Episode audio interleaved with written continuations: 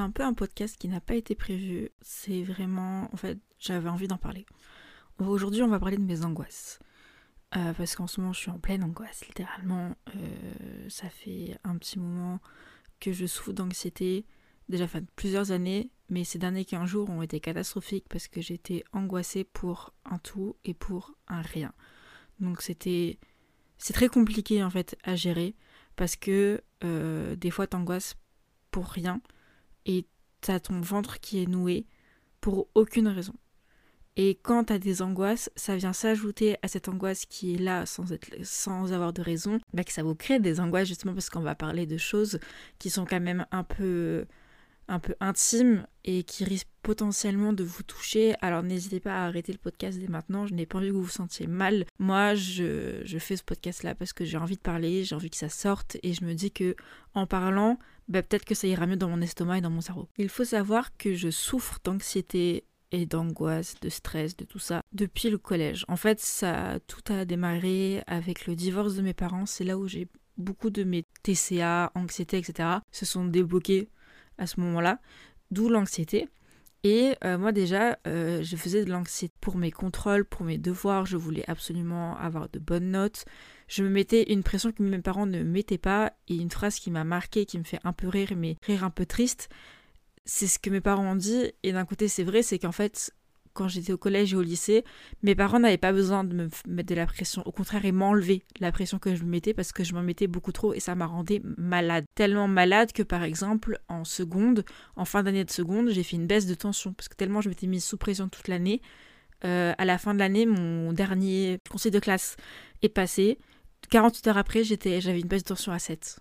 Et je suis restée genre 15 jours KO, il faisait, plus il faisait 25 degrés à Montpellier, j'étais en pull, j'avais froid, j'étais aussi blanche que la neige, je crois même que la neige paraissait même plus colorée que, mon teint, c'était catastrophique. Donc de base, je suis une personne qui est extrêmement anxieuse pour tout et qui se met la pression, que ce soit pour l'école, pour le travail, pour ses projets perso. Je veux toujours faire les choses bien, peut-être même trop bien justement, euh, au point en fait à mettre ma, ma santé en danger tout simplement. Donc euh, ça a été très compliqué euh, mes gestions d'angoisse et d'anxiété, surtout la première année où j'ai où j'ai eu en fait des angoisses parce que je ne savais pas du tout d'où ça venait. Au départ, j'avais très mal au ventre, donc c'est comme ça que moi mes angoisses euh, s'expriment, c'est que j'ai l'estomac qui se noue et il faut savoir que l'estomac est considéré comme le deuxième cerveau. Sauf si je l'ai appris pendant mes recherches avec mon médecin parce qu'en fait au, départ on pensait que mon mal de ventre était causé par mon estomac ou mon appendice etc et en fait on s'est rendu compte que non en fait c'est juste euh, comment mes, mon stress mon anxiété se s'exprime. Et c'est là où mon médecin m'a dit mais en fait faut, faut que tu saches Mathilde que l'estomac c'est comme le deuxième cerveau j'ai fait Ah, ben ça explique beaucoup de choses. Donc voilà, moi il faut savoir que j'ai extrêmement mal euh, à l'estomac quand je suis angoissée. Et euh, c'est très embêtant parce qu'il a fallu aussi que je dissocie mes mal d'estomac parce que je suis malade, mes mal d'estomac parce que je suis anxieuse et mes mal d'estomac parce que je suis en pré-règle. Donc c'était très compliqué là, les, mes premières années collège de devoir gérer mon anxiété parce que c'était tout nouveau et en plus c'était en plus plus plus. Et euh, la première année de collège, avec toute mon anxiété, pendant plus de 15 jours, je ne suis pas allée en cours. J'étais incapable d'aller en cours.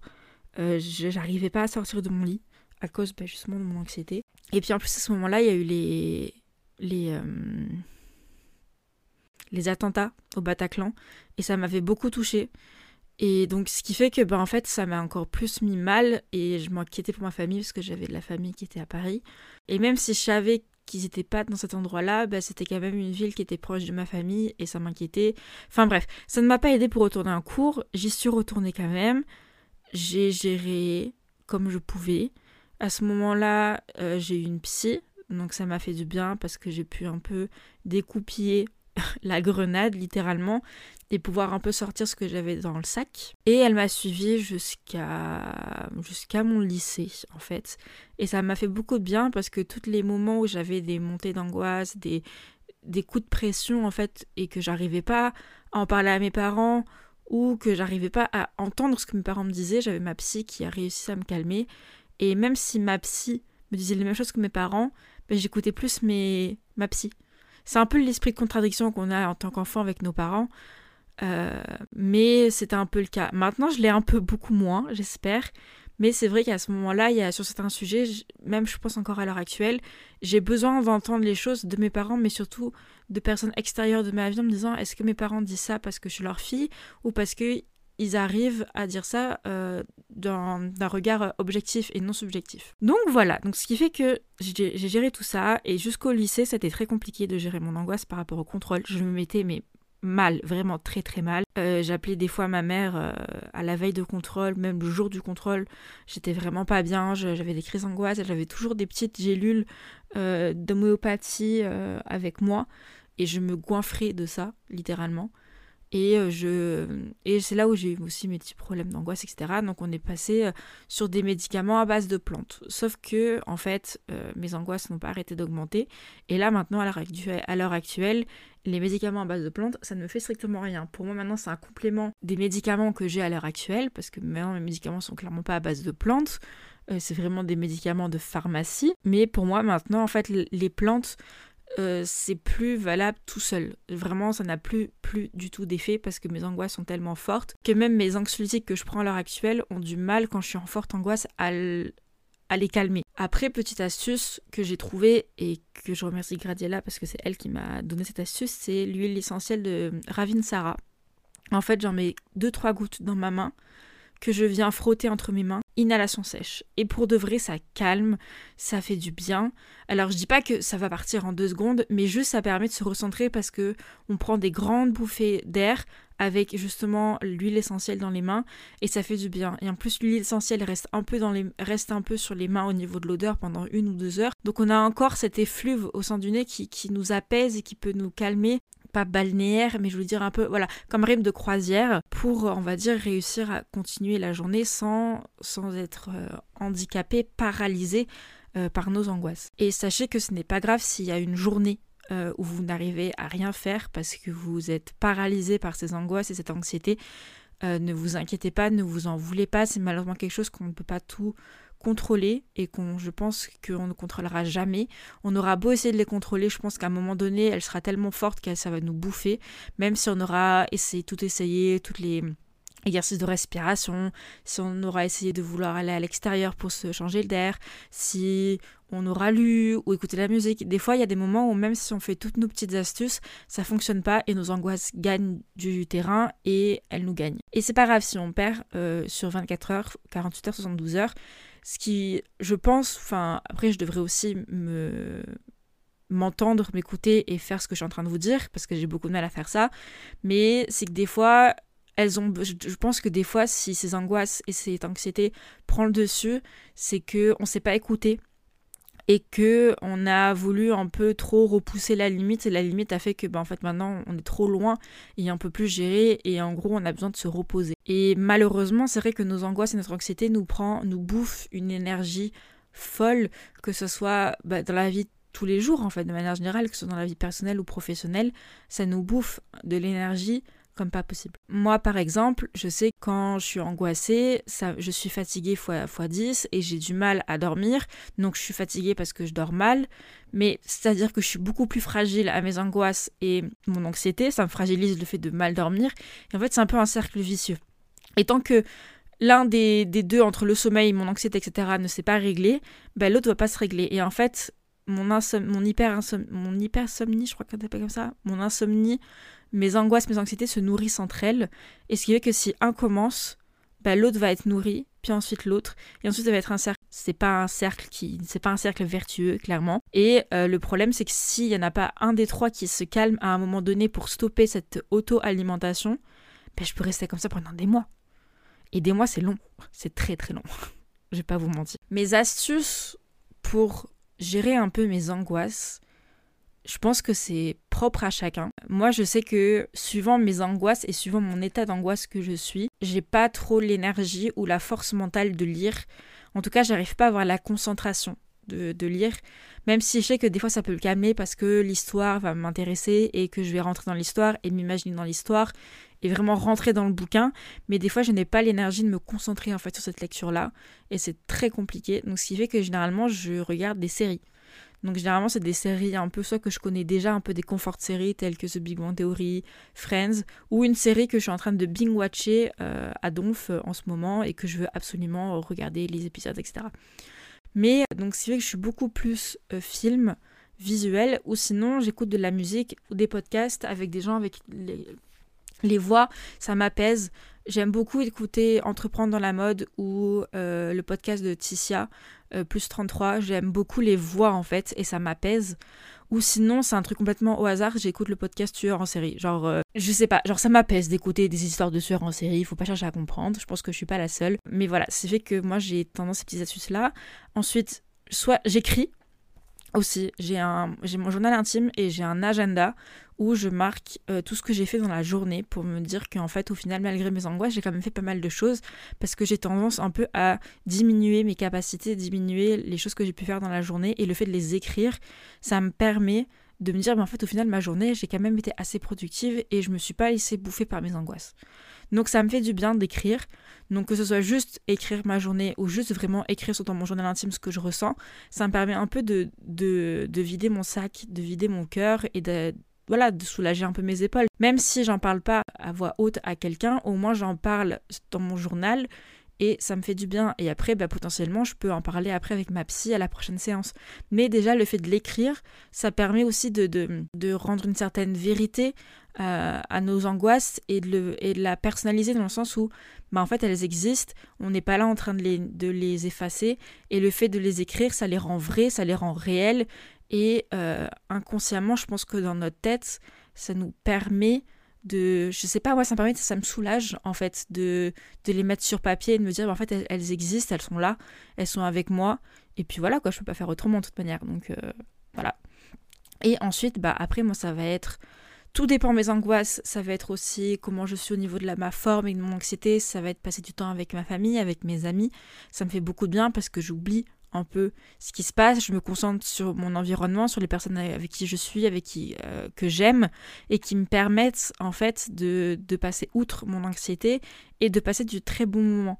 Donc ça, je suis pas capable de le faire tout le temps. Euh, généralement, c'est ce cas-là de voir du monde, c'est quand je suis en début d'anxiété, quand ça commence juste et que j'ai encore l'énergie de sortir, de parler, de, de passer du temps à l'extérieur.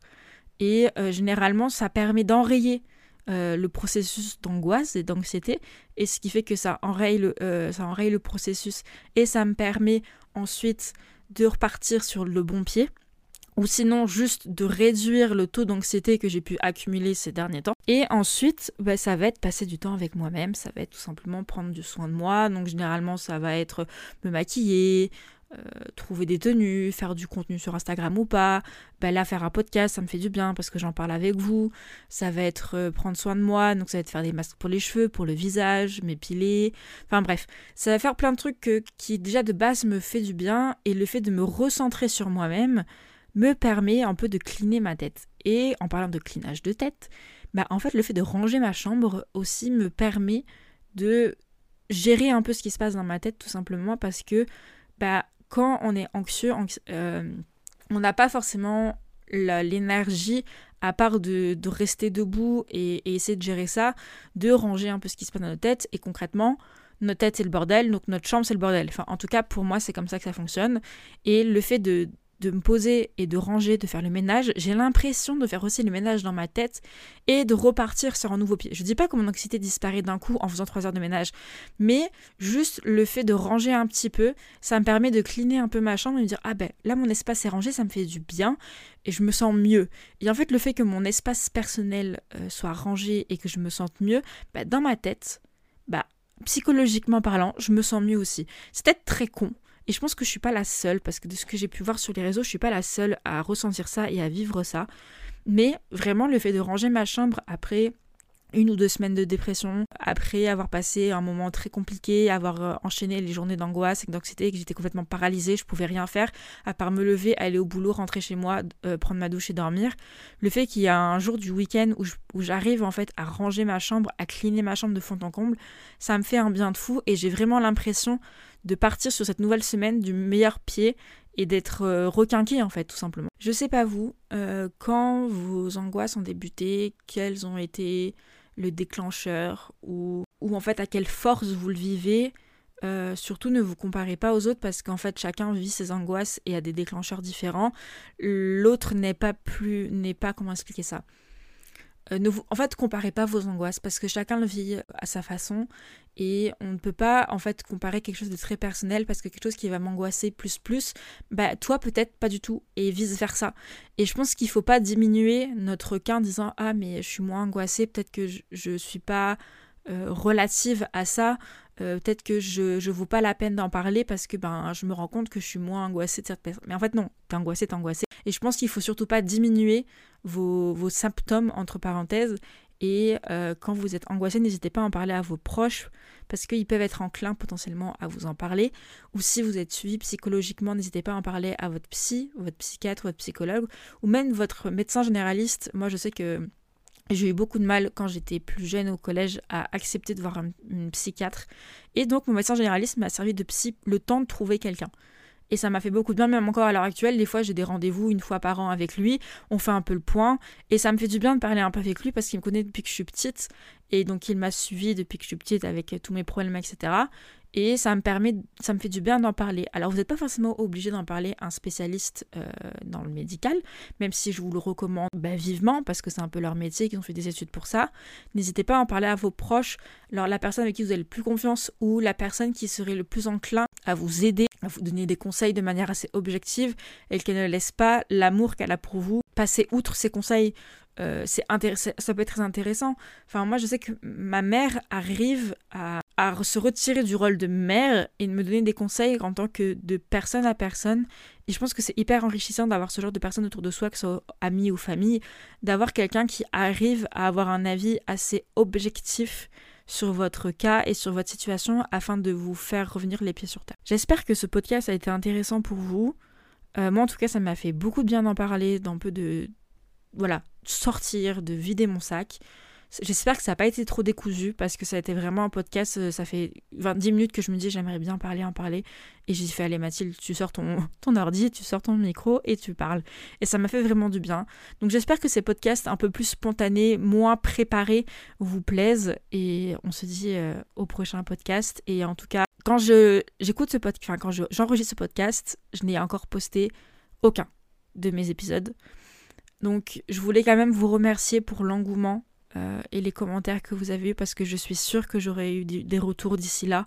Et je voulais quand même vous remercier, ma, la Mathilde du passé vous remercie déjà mais en fait de votre soutien de manière générale, que ce soit sur le podcast ou que ce soit sur mes réseaux. Vous avez toujours été là dans chaque projet que je lançais. Donc euh, merci beaucoup, ça me fait vraiment chaud au cœur. Et justement, par rapport à mon anxiété, ma, pression que je me mets au niveau du travail, ben, sachez que tous vos retours, ça me fait vraiment du bien. Et je me rends compte que j'ai pas besoin de mettre autant de pression pour que ça plaise, parce que dans tous les cas, j'ai l'impression que tout ce que je fais vous plaît. Euh, donc, merci beaucoup et on se voit au prochain épisode.